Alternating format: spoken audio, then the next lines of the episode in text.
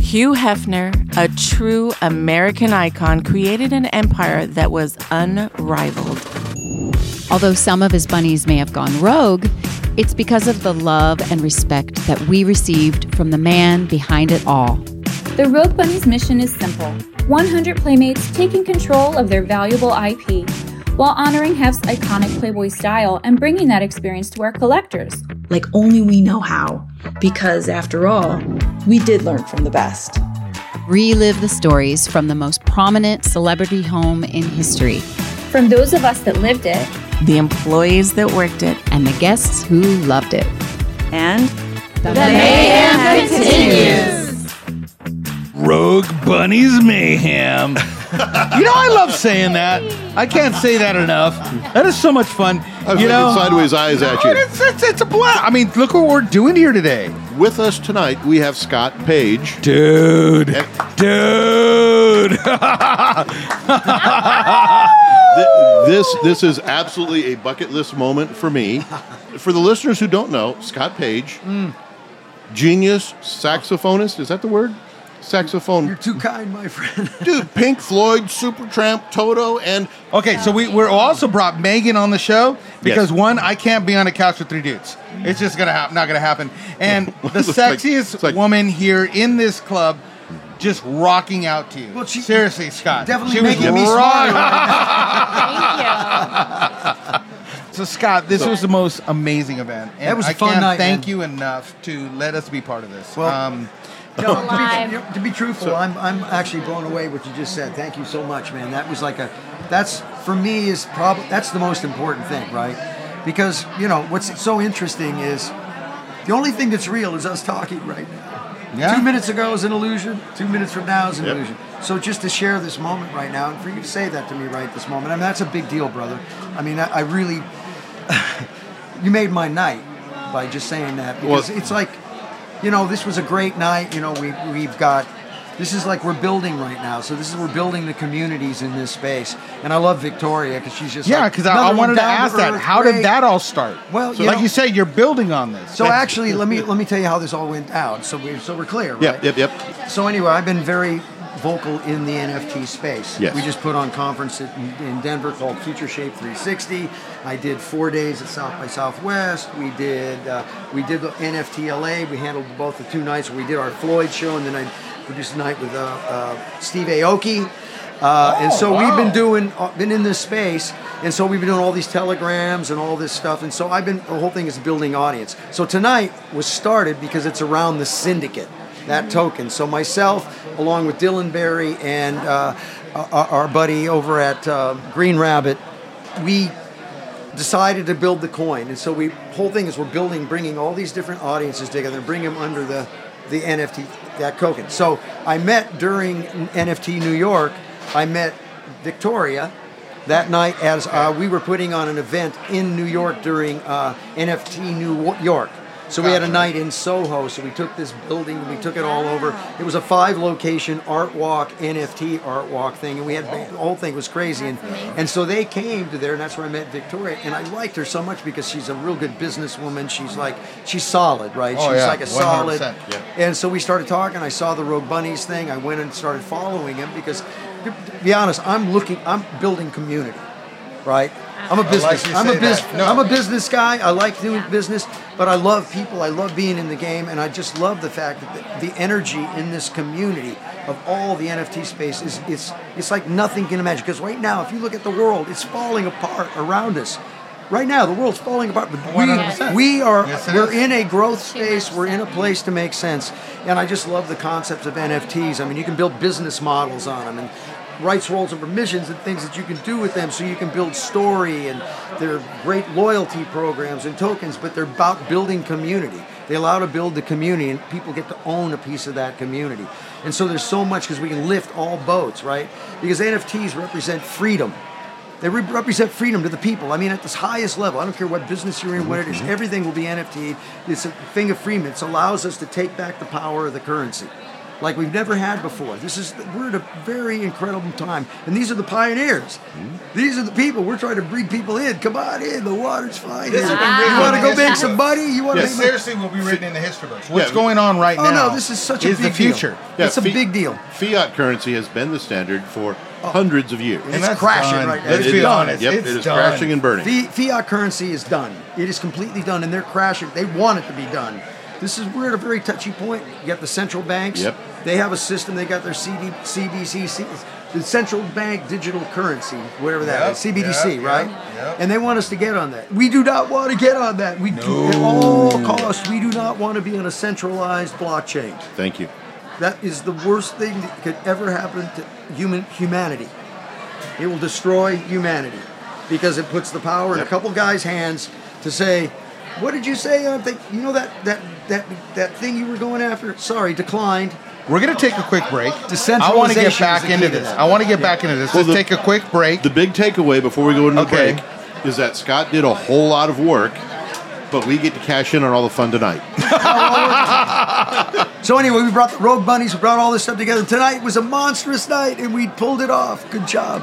All right, so let's let's take a quick break. We're going to be right back. You are listening to Rogue Bunnies Mayhem.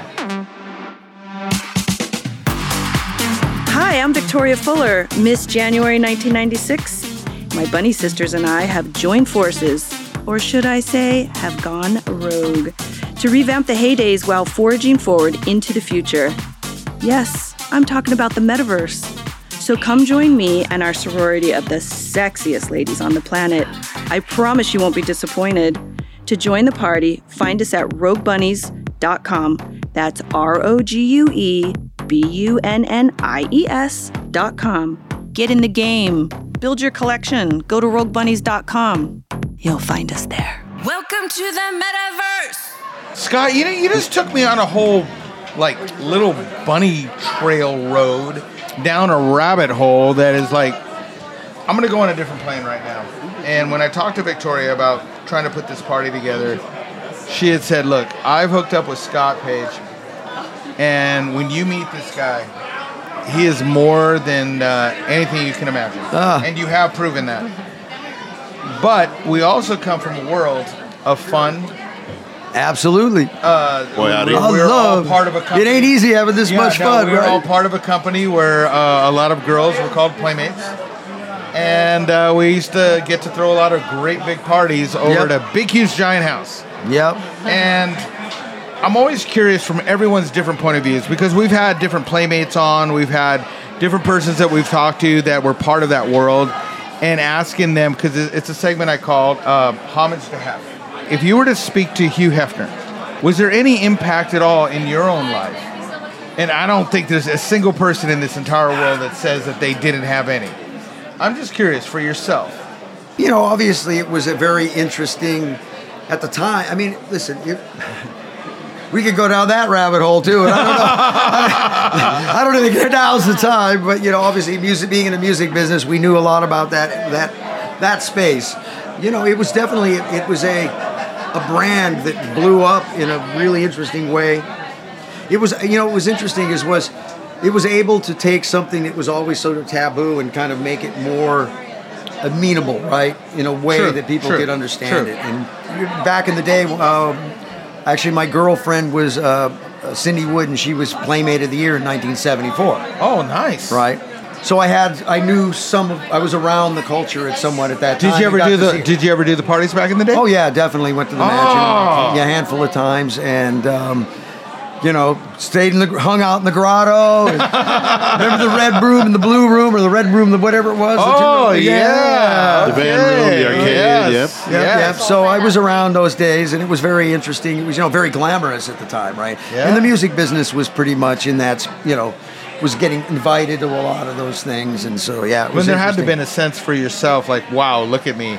I, there's a thing about making it right, and you get the records and you get the money and all Yeah. that. But I think there's a certain status of where you get to go into certain places that not everybody can walk into. Yep. Yeah, I mean, you know, and here you are on You're the being famous welcomed. grounds, yeah, where everyone's thinking, "Oh wow, I can't wait to meet so and so here or so and so there." You realize when you walk out, and they're like, Oh my gosh, that's Scott Page. Uh, well, you know, let me just say this: I guarantee you, you will not find a more grateful, thankful human in the planet. You just met him right now. I'm very thankful for all this. That was all right. So I'm no problem. No, I'm very thankful. I mean, you know, I'm. You got know, everyone got- I all had- cheered I had- up. You got I- someone coming into I won studio the- turning dude, lights off. I won the lottery, man. I had the I had the best parents.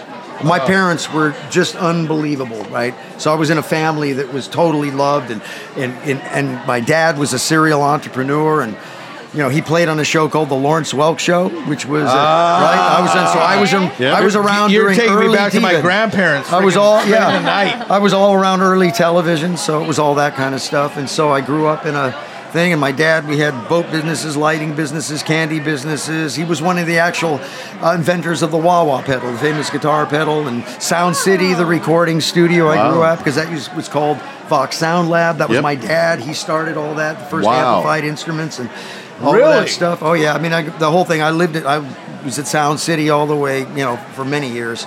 And uh, yeah, so I have, I've just been very lucky to have had parents that my dad instilled a business thing in me, right? Because he was serious, and and I loved music, and you know, I got I was I studied to be a draftsman, so I was a draftsman all the way through, yeah, up up until high school, and then I got in a band, and then in college I switched over to being a, a full-time musician. Because I got in a band with the guys Jeff Porcaro and David Paich when we were kids called Merciful Soul Band, and uh, those guys became Toto later. It was that thing. So we were I was the early predecessor to that, and that got me really excited about music business because it was funny. I was sitting in a company working for a company called Audiodyne, drawing and drafting, and that was when you had to you had to use a, a ruler, uh-huh. a real you know real shit, man. Triangles and straight edges. You had to know how to twirl the pen and with them get the you had to constantly get the pen pencil right, you know. So, and I would draw exploded views. That was my thing. The motor was kill all the parts out, right? And, and I had that down pretty good. I was pretty good at that. that. And I drink tons of coffee all day. And then I get in this band with all these guys, and we're we're it's a kick-ass kid band. I'm the worst guy in the band, worst, right? So we were um, playing all these bands with this band. In the band, we were winning all the battle of the bands. We were like on fire. This band was like smoking. And I realized the front row was filled with girls. I said, you know what? I think I'm going to be a musician. I'll let somebody else. And that's why everybody gets into a band. So what I did in college, I just said, okay, I'm done. I'm gonna just take. I'm gonna figure out how. To, but how do I make a living? And because I was a good with a straight edge and stuff, I learned a music copy. Because that was a business Oh. you could do. That makes sense, So, yep. in other words, you know, when a composer would write something, and I worked for a guy named H.B. Barnum. He was a very famous, uh, you know, arranger and composer and films and all that kind of stuff. And so he would call me up at midnight. And say, dude, I got to get, I got a session at ten. I got this chart, and he'd hand me the freaking chart. I'd go to his place, you know, and I'd get this chart and come back, and I'd sit up all night, and I'd copy the first trumpet part, the second trumpet part, and write all stuff, and like no sleep, and end up at the session at 10 a.m. to hand over the stuff. But I did that, and I made so I figured how to take my art to make money. Why? Because I couldn't play good. I sucked, and I was a trumpet player.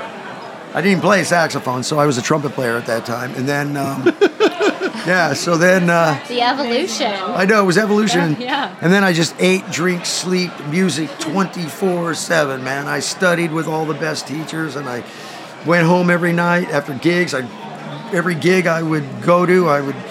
I worked because that was you know you could you could work five to seven days a week playing gigs and make enough to make your nut, right? So there was work. Now it's so different. The whole thing has changed around so much. You can't Yeah, the economics. it's pay to play, and you know you got to. The economics are just not there. You know, we it was fifty to hundred dollars to play a club gig then, and it's still fifty to hundred dollars now. Right? It's like stupid. Yeah. It's like what? How did that work?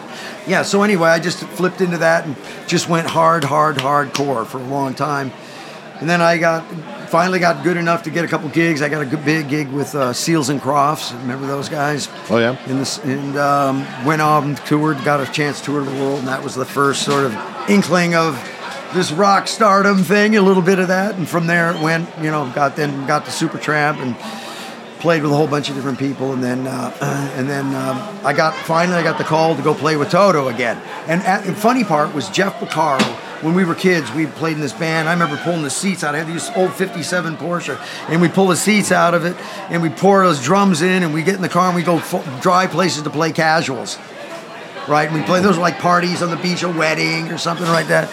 And uh, I all I remembered he they and he took off. He started to be doing Sonny and Cher show, and then he went to the Steely Dan record. And he became one of the world great drummers. In the back of my mind, I was I was sucked, man. You know, I was like this rotten trumpet player, right? But I always wanted to be there. So it was like that thing in me that said I could only. And then the day I got called to play with the band, it was like, oh my god, it was like, oh, I got good enough to get the gig. Yeah. That was like a magic moment, but I was scared to death. I was like, yeah, I got the gig. And then I was like, oh my God, I got to go in there and I got to play with these guys, right? Because they're like legendary players. They're as good as it gets, right? And Jeff being my guru and stuff. And so I remember, this is a funny story. So, I mean, I, wor- I practiced that music. I learned that music, man. I spent hours and hours every day over it, over it, over it, over again because I wanted to make sure when I I had that shit down when I go into rehearsal. Like, I mean, I was a fanatic about like I didn't care how many times I learned. I just wanted to make sure I didn't screw up because I wanted to go in strong. So I go in there, I got my rig all set up. We're at the first rehearsal, and the first thing Jeff does, he hands me a cowbell. Well, because we all need more cowbell. Right. The cowbell. And we start. We played a tune. He says, "Okay, play. You play this." And I'm like, "Okay." Right. And I'm starting to play this thing, and we get done. Afterwards, he comes over to me, and he was so happy because the groove is everything to him. If if you don't, if you don't have a groove, now I ate, drink, sleep. I lived with metronomes, and I had one of the first five Linn drum machines. I was a fanatic about the time because time is uh-huh. everything about time. It's if your time is better, you play better golf, you swing a better club, you think you're much better in the sack, right? I mean, there's all kinds of things. There's all kinds of things that happen, right? Because Is that true, Megan? Is it all about timing? Oh, timing and rhythm. timing, rhythm, time, all- all that stuff, right? So. I studied that very heavily because I'm that's me too. I'm a nut for that. I'm like the I'm the drummer's asshole. Like I'm the if it's not swinging right, it's like it's there. So when we played with Toto, so I remember on that gig, people asked me, "What was the best thing about playing with Toto?" I said, "I got to play cowbell with on four songs with Jeff Porcaro." And they didn't understand that. It's because I swear, man, he'd be sitting there, and his, his this guy's legendary time, right? The feel. And when you really start getting into time, you don't hit something, you feel it sink into the metal. And the and it's you feel the part that doesn't hit. It's called the lope. There's a dead air before it snaps, right? And you feel that dead air just in the silence. And there's just something about the way it's done. So he would sit there and we'd play, and I, I would every night. That was my favorite thing because I get my cowbell, and he's there, and I was up on my riser, and we just lock eyes, right? And he would bap, bap, and we would just sync where the, the sound. It was like one thing together. It was better than sex, man. I'm telling you because How dare you? I'm just no seriously. I'm, Seriously. I'm convinced. I'm convinced. You know what I mean? Better He has me than? mesmerized right now. Like, yeah, I think I came like two minutes ago. That's funny. But you know, that's what it is. It's that it's like you connect at that point at the source, and that's where the language really happens, right? And that's why records from the past still stand the test of time, the ones that happen. And right now we've got the machines that we're victims of overchoice. That's my whole thing. It's like they fix everything, they do stuff. Now there's some really good music and stuff, but there's a soul that's missing in a very interesting way. And I actually recognized it this year for the first time during the two nights we did at NFTLA. So it's very interesting. We did the our first night. We did our Think Floyd show, and it was all the NFT people, and, and we had, I mean, every one of the um, domes had different sponsors, and they were all set up. It was like incredible. Outside the domes were all projected by all the men. It was like this crazy thing. And we went and did our Floyd show and stuff. And that night was extraordinary in the energy level that you could feel in the space. The next night, we did Steve Aoki. And I'm not saying anything's bad about Steve Aoki. I think he's an incredible guy. But what happened was you felt, I, it was the first time I was actually, because nothing changed. The venue, the lighting, the sponsors, everything happened. The only thing changed was this, the music the s- because of that and i went wow there's a interesting thing that's going on in music that makes people move like they're dun dun dun but it's almost like it's trance like in a way but it's not that soulful you know, connecting with the source, and that's what makes like Floyd records, Stone records, Beatles records, all these records. They stand the they, they stand the test Agreed. of time, right? Agreed. And that's that's what it is. It's that interaction. Because when we used to make records, you know, we'd go in in the studio and everybody, I like it, and the drummer's playing, and we're all there, and we got headphones on, and we're we're gonna rock, right? And we'll you'll cut like three times in a row, right? You'll cut the tracks three times in a row, and we'll go in and say, okay, let's listen to those. You listen to the first track and go, yeah, okay, and then you listen to the second and go, whoa, that track had. frickin- the- the- Everybody lifted because what happened was is while we were playing, we kind of all locked into a a zone where it was like you weren't thinking of anything else. You were just playing, right? Just vibing, just censoring. And that's really what meditation is, right? Meditation is, is exactly, meditation is about stopping thought. Every meditation points to the exact same pointer to a space where there's no mind. And they always talk about the it's awareness, right? But the puzzle that we have to go through is how do I know I'm aware that I'm aware? Once you figure that one out, that's the holy grail. So that's the first thing to solve. How do I know I'm aware that I'm not aware? Because I had spent I spent I had spent 2 years and I read a book called The Power of Now 60 times in a row. I read that book 60 times in a row and I listened to it in my car for 2 years. And every time I got my car, I would pray for traffic because I was in my shrine and I would say, Oh, oh good, we got it's a 90 minute ride home. Me and Eckhart, man, for 90 minutes, man. And I would just like I meditate with my eyes open, like I'm meditating right now, in a sense, because my it's about being present in the space, right? And being here with you. And I can see I'm here with you right now, like really well. Right? We're all this is it. This is the only thing that's real, right? That that book. And now here was the funny story. So it was like April 9th at 10 12. 2011. I wake up. First of all, I was feeling pretty spiritually good. Life was good. I was happy, you know, meditating every day. All this stuff was going on. I thought I had this figured out. 60 times the book, I thought I understood it. So the, the, the thing is, the minute you understand it, you've missed it. That's a pointer. The minute you th- you say to yourself, "Oh, I understand that," you missed it because you cannot understand it. You can only know it, and that's the that's the that's the piece that you're trying. Oh, you spend all day long like, "Oh, dude, how do I find that space? How do I do that?" That's- right? that's and that the become- lope.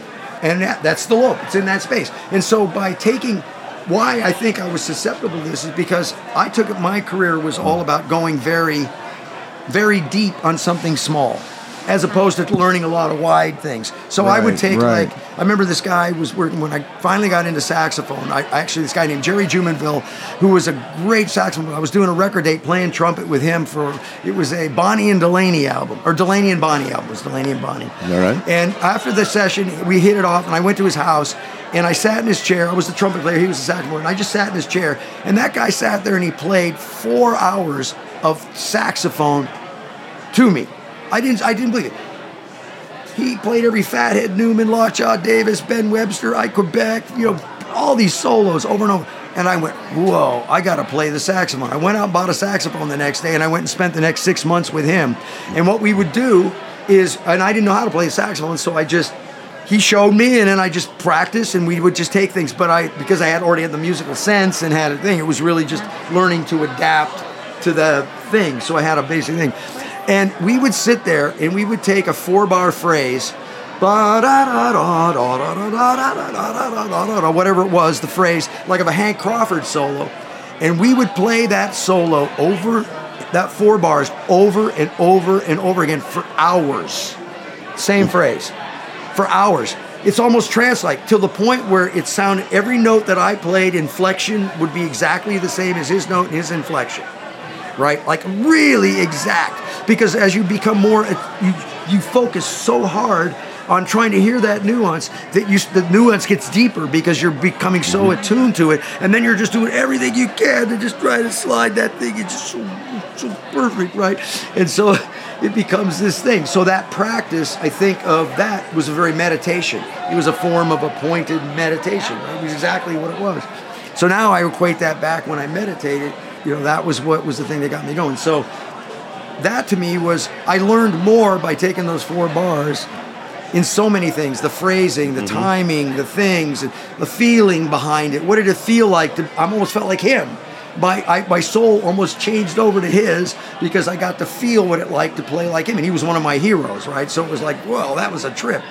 So that, that pointed thing and i really tell people that i think that's a really important thing to do in general is is to think about taking something and going small with it and just but taking going down deeper and deeper. Because what you'll find just like the reading the book 60 times every time I read it it was different right? And it's always Yep. different. It's always different. You just that's a it's an approach and I think it's um it can work for certain people really well. And so, so you can really learn a specific thing right? Scott, thank you. That was crazy we went down a rabbit hole. I think we just went down a huge freaking rabbit hole. Let's bring it back to. Of Oh yeah, we're, we're building a team, man. We're building Yes. right now. Yes. So we're you know the your road community. We're building with my Think community and our Rock Money community and Beta Noise and our Future Shape 360 f- Pete folks. The Syndicate token is going to kind of kind of ride over the top and be its little thing. I'm hoping, and that's the kind of the goal. If I wanted to go online to learn more about the syndicate token, what would I do? Um, I think it's it's the TH3 syndicate.io. And so there's some stuff there, and um, there's actually an entire white paper and everything about that, but that's not online yet. We're just getting kind of rolling. Tonight was a night to get people up and getting certain people onboarded and just start getting the conversation going, and then we're going to get everybody moving them along in new ways to think about new things Absolutely. Well, on, and on save behalf of- humanity, right? Um, save freaking humanity. on behalf At least of- for a while. How does everybody follow you on social media? Everything is I A M Scott Page. So at Instagram, I A M Scott Page, and you'll find me. Follow me. I talk to people, so you can VM me, and I'm like, I'll And try to do it. Megan- sometimes I'm a little slow, but you know, I I do. I jump mm. back in and say, yo, and we talk. And sometimes I'm, I mean, I've incredible relationships I built.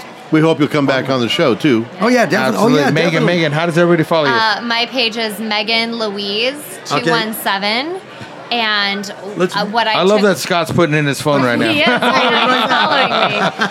Following me. What what I took away from this was, Uh. you know, I've been to church, I've been to spiritual retreats, and I think that just sitting down and listening to another human being speak about what they're passionate about really tells you why we're here and what we're meant to do and you know the connections that we can really feel i could have went to a sunday service but i got more out of this conversation than i could have gotten Wow. there and I, I really just appreciate everything that you had to say and it, it, Oh, wow. it touched Thank my you. heart so I, I'm so happy. I thank you Well, here's the deal.